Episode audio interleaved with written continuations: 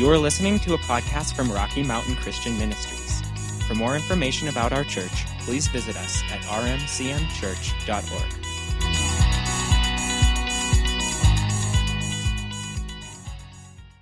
You can open your Bibles this morning over to the Gospel of Matthew. I'm going to pick up on some things we started talking about last week.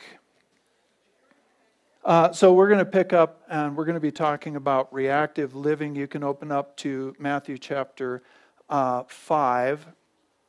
Matthew chapter five. And again, we, we opened this up last week.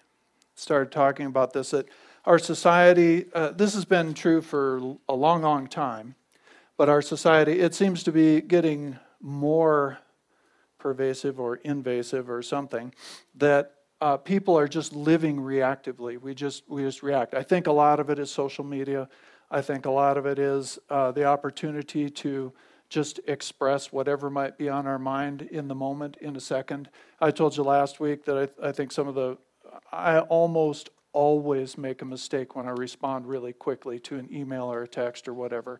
Um, you know, if it has, unless it's just, you know, business or something. But but I've made so many mistakes responding quickly to something before I took time to see what's on God's heart about this situation. And that seems, again, it seems to be uh, just sort of a, a trend in our society that's actually increasing, that that we're we're just We just blow up when when somebody says something we disagree with, or uh, we see something that upsets us, or whatever. Uh, we we just blow up, and and we begin to say things that later, oftentimes, we regret if we take time to think about it. All right. So reactive living. That's that's not really the way God has called us to live. And we went through a number of things last week, number of scriptures about this, and. And if you were not here, uh, you can get the podcast, you can find us on YouTube, you can get a C D if you still like C Ds for free out there, but you can catch up on that teaching uh, if you want to do that. But we don't want to be people who just react to the things that are happening in our life. We want to respond from what God is doing and saying on the inside of us. And a lot of times, the problem is, see, that takes a little bit of time. It takes it takes uh, often more time than we want to give to it, all right. And and often we we gave we had this list last week. We talked about uh, sometimes we're just need driven, and we looked at the from the Gospel of Mark where Jesus actually was ministering to people and casting out demons and healing people, and all this was going on. The whole town shows up at his door. Jesus spends time in prayer. And then he, he walks away. The disciples came and said, you gotta, you gotta come back to the house. Everybody's there.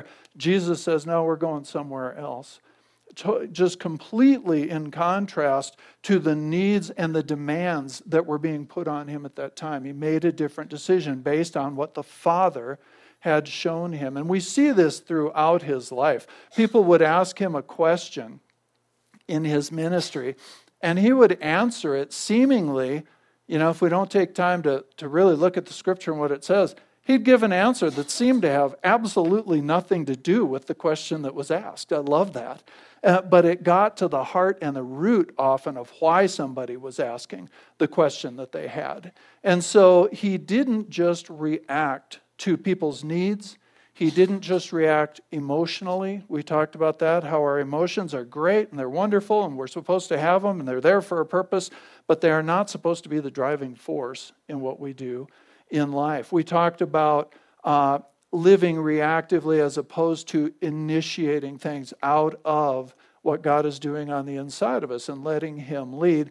And the one that I didn't get to is a lot of times we have reactive living when we're defensive. And a lot of times we're defensive. Def- defensive, a defensive attitude is always a manifestation of fear, insecurity. It's, it's, you know, it just makes sense. If I'm defending, it's because I'm afraid. It's because I think something's coming in that I'm, I'm concerned about. But again, God didn't call us to live from fear. He didn't call us to just be reacting out of a defensive nature. He, he said he gave us a spirit of power and love and a sound and disciplined mind. So there are a lot of reasons that we sometimes live reactively, but what I want to look at today, I've, I've got a few verses. I'm hoping we can get to all of them today.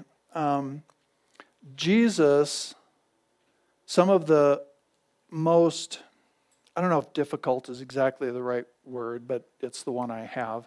Uh, some of the most difficult commands that he gave us require us to stop living reactively and to start depending on the Spirit of God in us and responding out of the Spirit of God in us. And this is one of these, um, you know, this is one of these passages, and there are a number of them we could look at, but let's just look. I'm going to begin reading here, uh, Matthew chapter five in verse forty-three uh, from the Amplified Bible. And I'm going to read a little more than what's up on your screen, uh, but let's begin here in verse forty-three. He says, "You have heard that it was said, you shall love your neighbor and hate your enemy." Now, I mentioned last week, a lot of times when Jesus said, "You've heard that it was said," it's because this is the teaching that they had gotten from the rabbis. But if you look into that, you'll find a lot of times what was being taught was not from the Word. It was not from the Torah. It was not from what God had said. Uh, after God had spoken and that was recorded, then Uh, the rabbis added. There was a whole oral teaching that went along with it. There were lots of laws that were not the laws God had given. There were laws that had been introduced, because that's what that's what law does, is you get one law, then you have to have fifteen other laws to try and close all the loopholes in that law, and it's just what law does. And so there was a lot of that going on. So Jesus said, "You've heard it said." Okay, you shall love your neighbor and hate your enemy. Well, love your neighbor is in the Torah. Hate your enemy was in the oral, oral law. God never said hate your enemy. He said love your neighbor. Okay, so, so Jesus brings that out. He says, "But I tell you, love your enemies and pray for those who persecute you, to show," this is the reason that we want to love our enemies and pray for Really pray for, not for their demise and destruction. Okay, it's not that kind of prayer. All right, get them, Lord. No, it's not that kind of prayer. We are to pray for and bless those who persecute us, those who antagonize us. Boy, you just don't see much of that happening in society right now. But this is what Jesus said, pray for those who persecute you. Why? To show that you are children of your Father who is in heaven, for, or because, he makes his sun rise on the wicked and on the good. He makes rain fall upon the upright and wrongdoers alike. Now, this verse is telling us that we are supposed to live in a way that demonstrates that we are children of God. And that word children is that Greek word huios, which means adult children who are in business with the Father, and they go out and they represent the Father's interests. All right, that's the kind of children. I'm not talking about infants here. It's a different Greek word. All right, these, these are adult children. These are mature children. They're part of the family, and they represent the family business. When they go out and speak in the Father's name, it's just like the Father was there speaking. That's what he's saying. He's saying if, if you learn to love your enemies, you're demonstrating that you're a child of the Father. You're an adult child of the Father, because he sends a measure of blessing on everybody. There's no question that throughout the Scripture there is a distinction between the family of God and those who are not yet the family of God. There's no question about it. There's a difference eternally. There's a difference in uh, the measure of his favor and blessing that we walk in. There, there are, uh, there's a difference in the measure of revelation. There's a difference in the fact that you have the Holy Spirit living on the inside of you and others do not. You know, like it or not, I know that's an unpopular concept in today's culture. We want to make everything the same. It isn't. All right? But God does not hate those that are outside of the family. God loves those that are outside of the family. God loves everybody. He loves everybody. It's just that when you come into the family, which is an open door to everybody, If you come into the family, you have a different experience. You're part of the family. You have a different experience. So he's so he's not saying here that because God pours out a measure of blessing on people that there isn't any difference between being part of the body of Christ and not, knowing Jesus and not. There is a difference. Okay, is everybody okay with that? Everybody clear with that? I'm not going to ask if you're okay with it. Did you understand what I said? Yes? No? Possibly? Okay, good enough. So he says, and then he goes on, and he, he defines this. He says, for if you love those who love you, what reward can you have? Do not even the tax collectors do that? And they were kind of the low end of society, right? And if you greet only your brethren, that would be family, is what he's talking about there. If if you you know if if you're only if you only love family, and there's a lot of this that goes on, and it's kind of viewed as a good thing. It's all about family. It's only about family. Family's important. God loves family, okay? But it's not all about family. There are people outside of your family that God wants you to love. There are people outside of your family that God wants you to pour out to. It's not all just about family. And sometimes, sometimes we set family and issues of family above what God is saying to us. That's a real trap. It's not a good thing. All right? But he says, if you only greet those, if you only greet your brethren, your family, what more than others are you doing? Do not even the Gentiles or the heathen do that. All right? So here's the deal. He's saying, if we just love people that love us, we're only living at a level of love that all the world lives in. All right? He's not condemning the world for living in that level of love. He's not condemning the world for it. He's just calling us to a higher level, and there's a reason for that. He's just calling us to a higher form of love because the love of God, that unconditional, unextinguishable uh, love of God has been, the Scripture says, poured out into our hearts by the Holy Spirit. It has been, I think the King James says, shed abroad in our hearts. It's been poured in to our hearts. We have, we have a different ability to love. We certainly have a different example of love, but we actually have a different ability to love than people that don't know Jesus. And so he's saying, look, if you do it this way, if you just love those who love you, and, and what happens there, and we talked about this a little last week, if we're only loving people who love us, what we're demonstrating is that their love for us is our source of ability to love them back. Does that make sense? If if it's just people that love us, then we're receiving their love and we're letting that love be the foundation of us loving them. All right? God loves and pours out some blessing on people that have never loved him and never will love him. Even on those who absolutely reject him, his love is different. And so Jesus is calling us to a different form of love. And he's saying, if you only do what the world does, you know, what reward is there in that? He's telling us that there is a there is a love that we can tap into and we can pour out. And why would that be? It's because we have a different source of love. Somebody's love of me or somebody's acceptance for me is not my source of loving them back.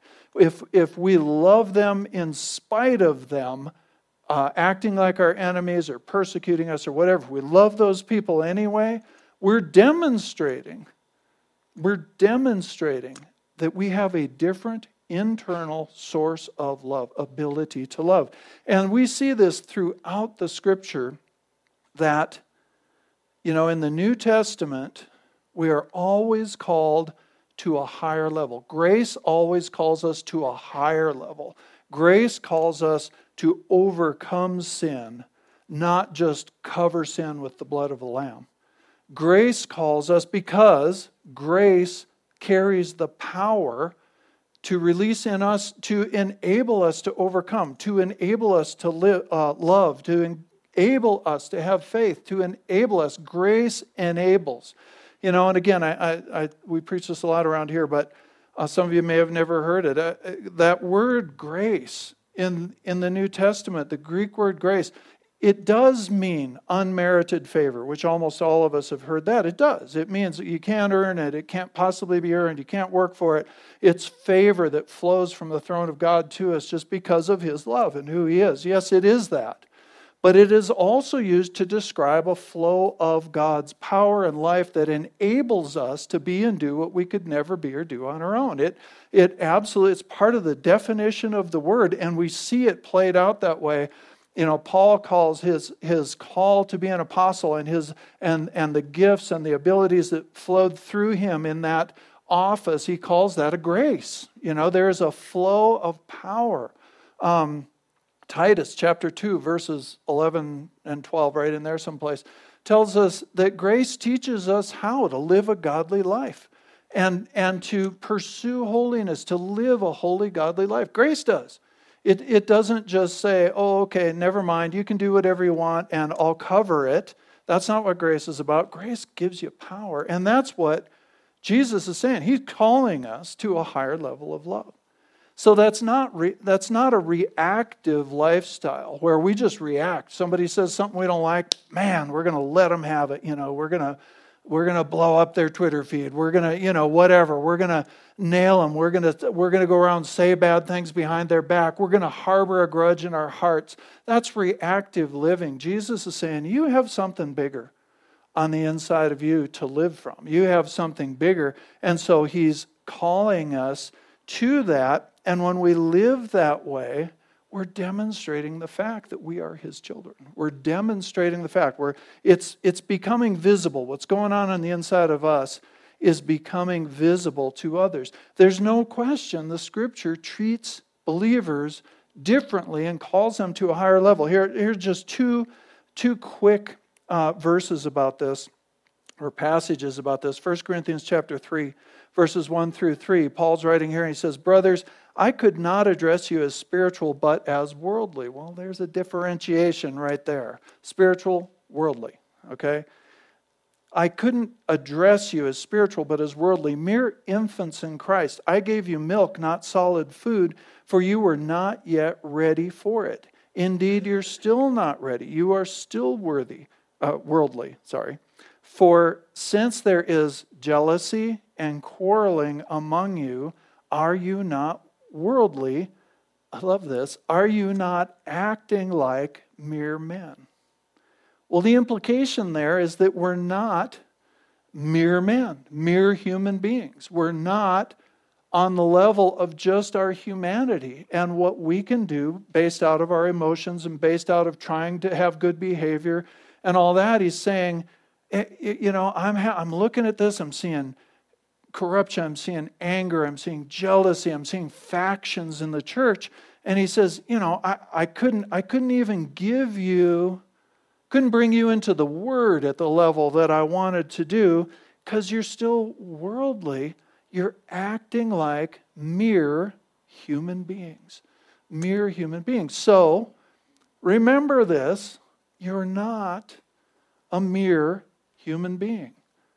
You are a child of God, filled with the Spirit of God. You have the life of God on the inside of you. Not only are you not a mere human being, you're not a mere, now they're trying to tell us we're just animals. We're just like every other animal and we have to respond like every other animal. It's not true. It's not true. You were designed for something greater than that. And if you're a believer today, you've got something greater than that living on the inside of you. Here's another passage, Exodus chapter thirty-three, verses fifteen and sixteen. This is when one of the several times when Moses and God were going back and forth about who, who Israel belonged to. God, these are your people. No, Moses, these are your people. You take them, do something with them. I don't claim them.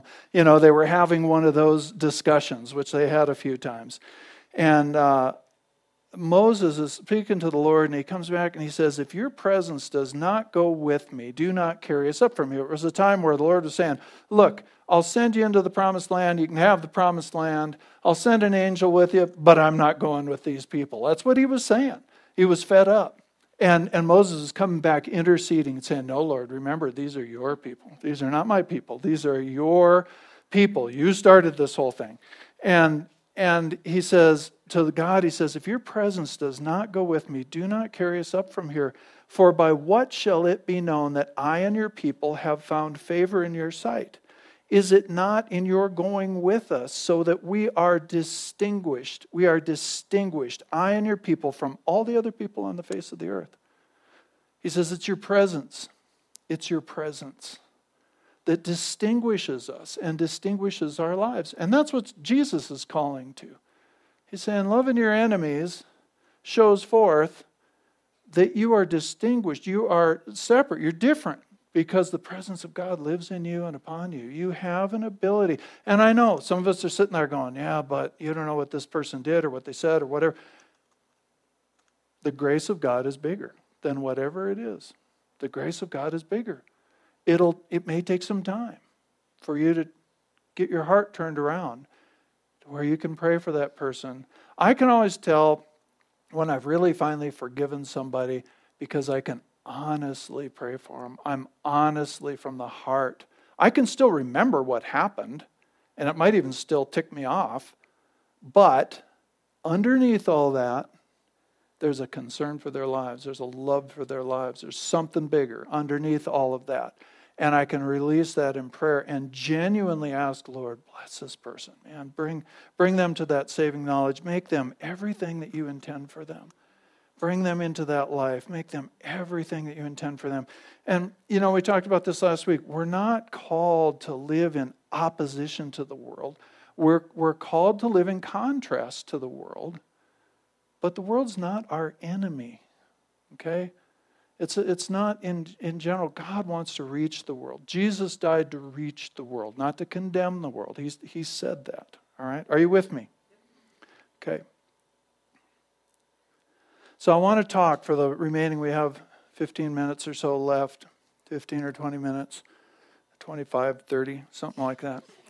Um, I want to talk to you about this issue of the only way that we can live in everything I've just been talking to you about is if we start being rooted, rooted in Christ, rooted in His Word, uh, if we start really putting down roots in Him so that, and this is the reason the Bible uses this language, so that His life can flow through us and produce fruit from His life, not from our life, right?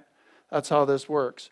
But this whole issue of being fruit, uh, fruited, rooted and fruitful, fruited, uh, this whole issue of being rooted is a huge deal because, again, this is just a cultural thing. We're kind of moving away from having any roots. We're, we're moving away from roots in family, roots in any place that we might live. We bounce from one thing to another. We don't develop good roots in our thought life and in our ideas and in the Lord. Uh, we don't, we, you know, we don't stick with things, and that has that uprootedness uh, just lends to this whole reactive living thing. So it's really important. And and Lord, I felt like gave me this statement: things that are rooted don't react. I mean, think about it. You know, the trees, okay. Don't react when you when you walk up. And somebody, one of you science people, is going to say, oh, actually, plants do this. I know. I, I don't care. Uh, I don't care, and I don't need to hear it. Um, you know, they don't freak out and run off. They don't freak out and throw an apple at your head. They don't, you know, they don't do this stuff. They're rooted. They're stable. They're standing. They withstand pressure and produce fruit. They they withstand pressure and produce fruit, okay? So Psalm chapter one, I love this passage. This is kind of one of my life passages. Psalm chapter one, verses one through three, it says, blessed is the man who does not walk in the counsel of the wicked or stand in the way of sinners or sit in the seat of mockers, but his delight, notice that word delight, is in the law of the Lord, that's the word of God, and on his law he meditates day and night. Meditating the word is a process that puts down roots. It means to revolve in the mind. So we're revolving the word in the mind. You know how revolving works, right? So you're taking part of the scripture, you're literally, on purpose, intentionally revolving it in your mind, thinking on that piece of scripture, thinking on the different words that are in it over and over and over. It means to speak aloud to yourself. okay? So people can think you're crazy. Speak the word aloud to yourself. And it means to imagine. So we're letting the word paint new images on the inside of us in our heart. That's meditating the word. Tremendously, tremendously powerful process that you don't hear that much about these days. Um, but so it says, on his law he meditates day and night. He is like, this person is like a tree planted by streams of water, which yields its fruit in season, whose leaf does not wither, whatever he does prospers. Okay, that word delight back there, this person delights himself in the Word of God. That word delight, it does speak of what we take pleasure in. Okay, so meditating in the Word is supposed to be pleasurable. And it speaks of the inclination of our heart. Where do you lean when something happens, when something impacts your life? Or, you know, for a lot of us, there are things that we face in life that, you know, there are some things we think about facing in life. There are other things that come along and I never even thought about it, never even imagined being in this situation, and here I am. And and in that situation, where does your heart lean? Where, what is its inclination? Do you step back, rather than react, step back and say in your heart, Lord, what have you said about this? And what are you saying about this? What have you said in your word? What have you said in my past? Almost always, this is a great key if you don't have it already, almost always when you face something, if you've been paying attention, if you've been spending time with the Lord, when you face something in life, if you think back over the last six months, year, year and a half, God has already brought you some truth that applies to that situation. He, he is so good at preparing us ahead of time. And this whole, I'll make some people mad here, this, this whole idea that God's the God of the last minute, I think that is a religious lie about God. He's really good. It feels that way. I understand where it comes from, because we come up to it, we haven't been paying any attention, all of a sudden, boom, you know, and then God provides. I don't think that's supposed to be the nature of the way that we live. We're supposed to be walking with Him, and He prepares us for things. But it takes a little stepping back and thinking about it and listening and asking, Lord, what have you said? And what's your first response? Do you run to what the world has said? Do you run to this? Do you run to that? Or do you run to, Lord, what have you said? And what are you saying about this situation? I, I need to know that. The person who inclines into the word will put down roots, and when that season comes, it says you'll bear fruit in season, right? Did you see that? It'll bear fruit in season. Well, a lot of times that season is when something comes up in your life.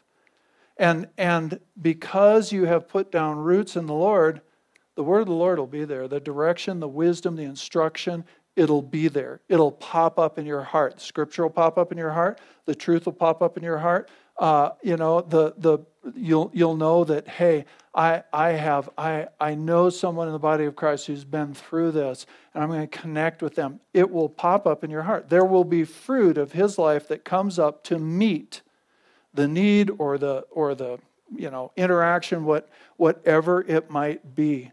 Okay, but in the in that season when a need or opportunity arises, that fruit of the inward life of Jesus Christ in you will rise up to meet it.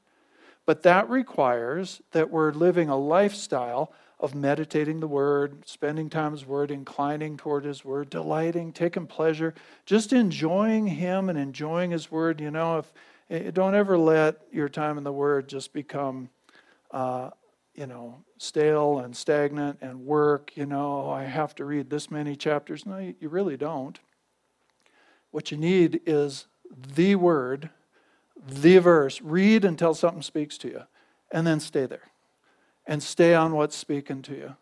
And when when that is, uh, you know, kind of done speaking to you, and read until something else speaks to you, you know. But hang on to the stuff that speaks to you. That's what the Lord is putting His uh, life on for us. We've known people who, you know, just stay steadfast and seek God in what I would call the off seasons of their life. You know, when things are going really bad, or they're meeting something they never expected to meet, and they're having to walk through something they never never thought of, and they're going through this really hard time in their life, and they stick with the Lord, and they do not let go, and they continue to worship, and they, they don't panic and run off to some other, trust in something else, and they just really stick with the Lord. We've seen those people grow tremendously in the midst of those situations that could have just destroyed them, could have blown their house down if they didn't stay rooted in God. Okay? Um, let's go to one more passage, and we'll be done today. John chapter fifteen, verses one through eight, probably very familiar to a number of you. I'm going to read this today from the Passion Translation. I just love the way this reads. John chapter fifteen, again, this is just, for me personally, one of my favorite passages. I come to, back to this one again and again and again. John chapter fifteen, beginning in verse one. Jesus speaking here, he says, I am the true sprouting vine. If you don't have the passion, just kind of listen. Some of this is up here. I'm going to go a little farther than what's on your screen, but I am the true sprouting vine, and the farmer who tends the vine is my Father. He cares for the branches. Notice this verse two. He's going to give us two things that the Lord, that the Father does to make us fruitful in life. He cares for the branches connected to me by lifting and propping up the fruitless branches. So these branches are connected to Jesus, all right? But they're not bearing fruit. And this is a picture from uh, in a in a vineyard, I guess, they... You know, they don't want the grapes laying on the ground because all kinds of bad things happen to them. So they lift those branches up. They prop them up. I don't know anything about that, but I notice that when you drive by a vineyard, there's all these sticks, right? And stuff's growing up the sticks. But anyway, that's what it's about. It's so what it's saying is the Father will come along when you're, you're connected to Jesus, but you're not producing fruit in an area, he will lift you up to himself. He'll actually draw you into greater intimacy to himself, and he will get you up off the ground. That's a pretty good word right there. I mean, I a lot of times just need to be picked up off the ground. Okay, I need to stop drawing out of the ground, all right? Instead, I need to be lifted up to the Father where I can get his life and his air around me, you know, and, and his words and his people and all that. So that's the first one, is he'll lift you up, prop up the fruitless branches, and pruning every fruitful branch to yield a greater harvest. He will prune the fruitful areas in our lives and us as fruitful people. He will prune those. His intention is that we would have a greater and greater and greater harvest. Couple interesting things as you go through this passage. The word pruning and the word cleansing both come from the exact same Greek word. We don't, in our brains, it's like pruning and cleansing are two totally different processes. In the Greek, it's the same word. All right, so, so he's talking about cleansing us. He's talking about cutting off old growth. He's, you know, we have a bunch of lilacs around our house, and I hadn't done anything with them in ever, I guess, twenty-three years. And last year, you know, they're getting to where they're still lilacs, and they had, you know, but it was mostly old growth and hardly any flowers and, you know, and these scraggly things. And, and they were tall, but they were awful. So anyway, I went in there last fall, and I pruned. And uh, when I prune, it's kind of, I have used a chainsaw. Yeah, yeah, slash and burn, Karen says. I did it while she wasn't looking. And I cut so much of that stuff out of there. And honestly, both of us are looking at them going, I don't know, nothing might come back from this. There's just nothing there. And then we had this hard winter, and there's ice falling off into them and breaking them down. I mean, you know, it didn't look good in the spring. But now these things have, I mean, they've grown from the ground up to like this high and huge leaves on it. I've never seen such big leaves on lilacs. I imagine, hopefully, next year there will actually be flowers on there. I'm going to go cut the rest of the dead stuff out. But that's what God does, is he, he removes old stuff that we don't need anymore, that isn't producing life, it's fruitless. He'll remove that stuff. And he does it. It's a cleansing process. Um, Jesus says in verse three, this is so important. The words I have spoken over you have already cleansed you. It's the same word as pruning. So he does it with his word. Get this out of your head that if God's going to prune me, it's because he's going to send disaster into my life to prune me. No, he's going to do it with his word. He's going to train you. He's going to instruct you. He's going to speak to your heart. Now, you have to respond to the word, you know, but he'll remove the old stuff and make way for the new stuff so that our lives can become more fruitful. And, and for the person who allows that pruning to go on, there's just more and more and more harvest up the road. You're probably not seeing all the harvest you want in your life right now. Who is? You know, but God's intention is for you to have more and more and more of his fruit. Remember, that word fruit, again, from the Greek, the word karpos, it means the outward and visible expression of life that is at work inwardly and invisibly. Okay, so his life is at work in your heart, inwardly and invisibly, and it will produce It will produce fruit. It'll, it'll produce different behavior. It will produce different attitudes and ideas. It will produce all of this stuff on the outside of us. Let me continue with this. We've just got a few minutes left. Let me read through the rest of this passage. Verse four, he says, so you must remain in life union with me. It's the idea of being grafted into him, you know, rooted in him, rooted in his word.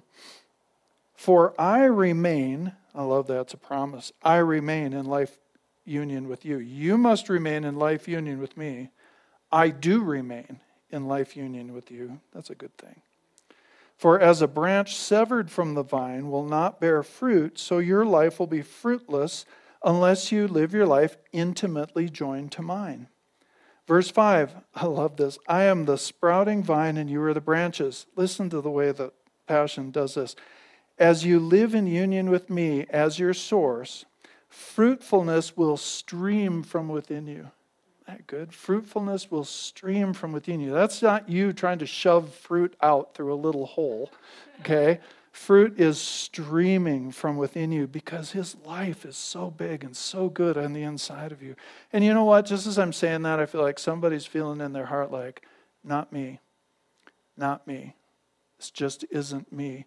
It is you. And he says, I will remain in life union with you. It is you. God's faithful.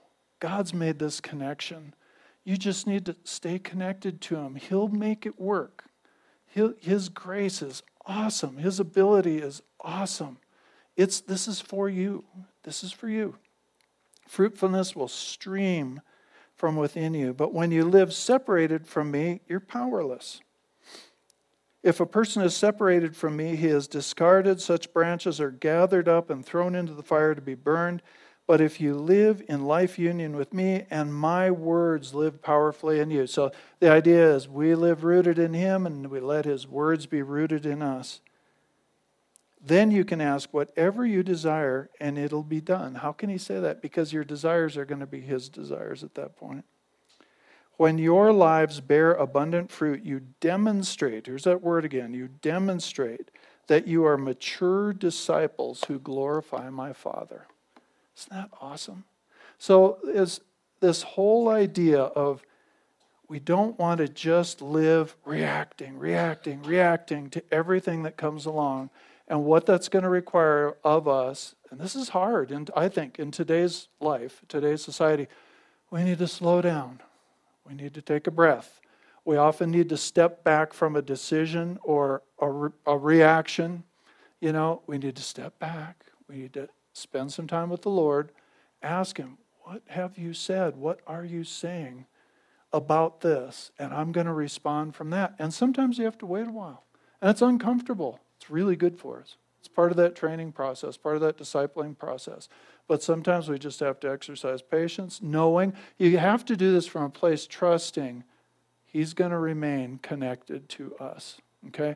Not hearing anything today, it doesn't mean he's gone away. Okay?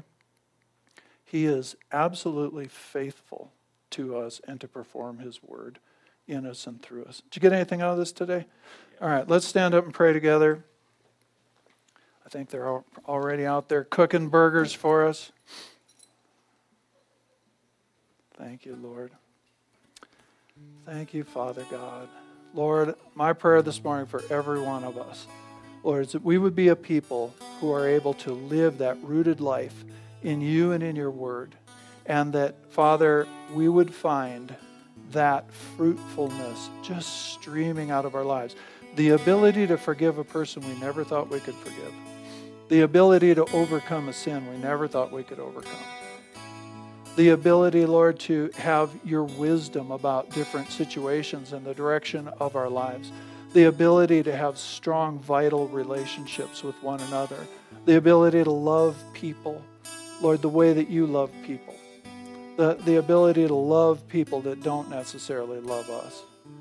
Lord, uh, we just pray, Father, that there would be that fruit, Lord, where we need patience. God, that patience would flow from us, where we need faith, Lord, that it would stream up out of that relationship with you. Lord, uh, peace, Father God, where there's just been agitation and fear, Lord, that peace would result from our spending time in you and with you.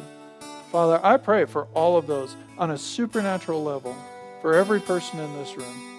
Lord, and, and Holy Spirit, we thank you that you continue to lead us and guide us further and further and further into this relationship.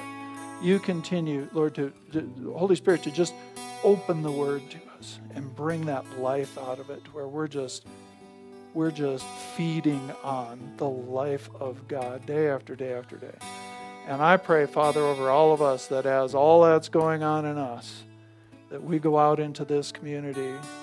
We go out into our part of this world and we bear fruit, and we that fruit can be fed upon by other people. Lord, your life comes forth in a way that feeds other people. And we thank you for that in Jesus' name. Amen. Amen. All right, well, if you need prayer, if you need personal prayer for something, I'm going to hang out up here for a bit. Love to pray for you.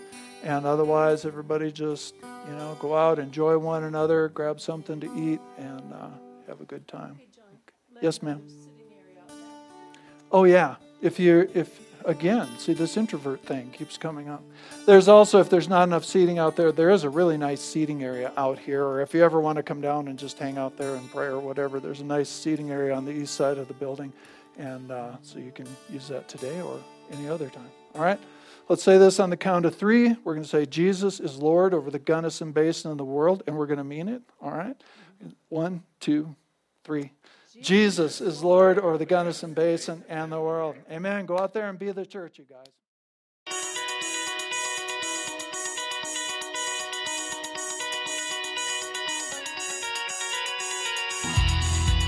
Thank you for listening to this message from Rocky Mountain Christian Ministries in Gunnison, Colorado. We hope you will visit us at r m c m church dot org, like our Facebook page, or subscribe to our messages on YouTube.